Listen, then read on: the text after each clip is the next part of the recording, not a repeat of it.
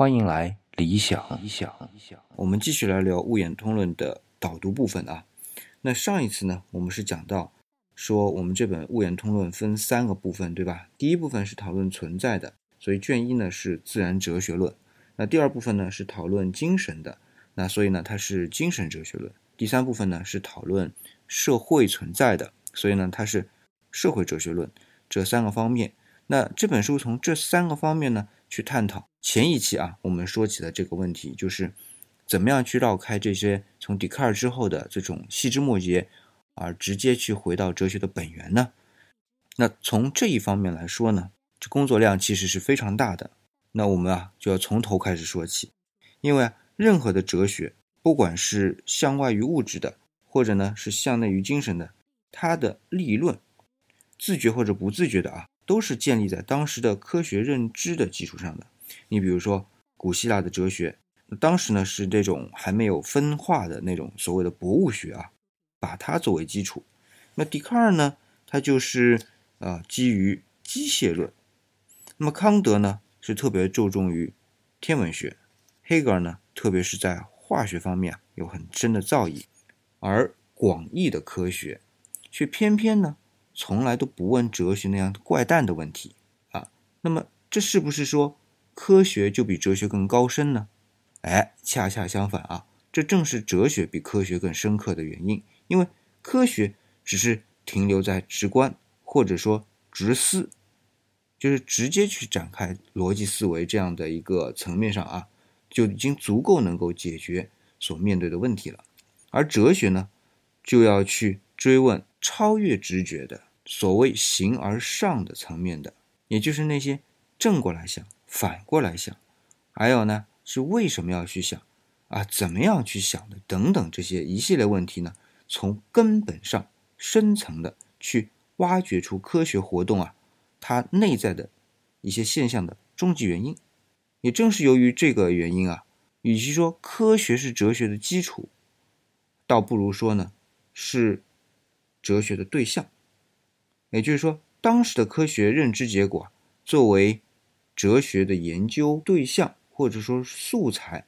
哎，加以剖析啊，加以认证。那所以说啊，哲学。其实从某种角度是引领科学的发展方向的，那所以说呢，像当代哲学思维上面最好的，能够以相对论呐、量子力学啊、宇宙演化论呐、粒子物理学啊、原子物理学啊、物理化学啊、生物化学啊、分子生物学啊、细胞生物学啊、社会生物学、人类学以及种种社会科学等先进的理论科学作为背景呢？哦，对，还有那些啊很边缘的啊。相互之间融合的啊，所谓的那种交叉学科，统一在一起的啊，这种大视野的这样一种思想境界。那么，所以说这本书呢，就是基于上述的这种历史观，重新去发展，再去认识这个事物的这么一个产物吧。如果说啊，这本书你感觉像是把真善美。这种概念发生了扭曲，那么就请谅解一下，这呢就不是这本书的作者王东岳想要打扰我们的梦境，而是主观理念使得客观的历史啊推演到这样一个阶段的。如果这本书呢是翻转了那些所谓的进化呀、发展这些词所带来的令人骄傲的含义，那么呢它不是要让我们止步不前，而是要告诉我们呢应该去前进的。但是呢，这个趋势啊，其实并不是由我们自身来决定的，而是由自然就已经规定了的。所以这本书所展示的世界图景呢，是为人类的生存呢敲响了警钟。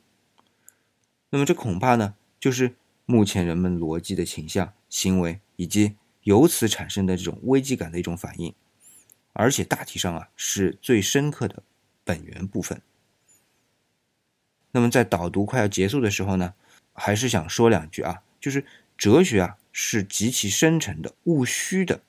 这样一种学问。虽然啊，只有这种很务虚的民族才有机会去找到这种所谓的务实的方向。那么要知道啊，人类就是要用这种很务虚的智慧去主导哎我们这种很务实的这种物质的这个演进的方向。所以啊，哲学的兴衰似乎一直是与文明的兴衰密切联系的。那西方哲学思潮的涨落啊，和西方历史气运的起伏跌宕呢，完全吻合。中国也是这个样子，只是呢，由于中国从来都是缺乏宽松的这种讨论的氛围，所以呢，也就缺乏了广袤的这种哲学体系的土壤，所以啊，文明张力就相对弱一些。那么到了近代呢？中国的这些哲人大多呢是以介绍西方哲学为己任，那当然这是一个很重要的工作啊，也是中国人因祸得福的一项优势。但是呢，这个优势必须通过东西方思想融合交汇才能显现出来的。如果非得是因为介绍西方哲学而荒芜了，而把自家的国学啊给抛弃了，那么这不就是自甘菲薄吗？再说了，西方的哲学目前呢，也实在是需要像东方思维方式这样的一股清风，来让它重新焕发出朝气。因为西方文化所表达出来的，像是人类青少年阶段的勃勃生机和轻浮的躁动，那么中国文化呢，有可能表达的就是人类进入到中壮年时期这种沉甸甸的忧患和老成当中。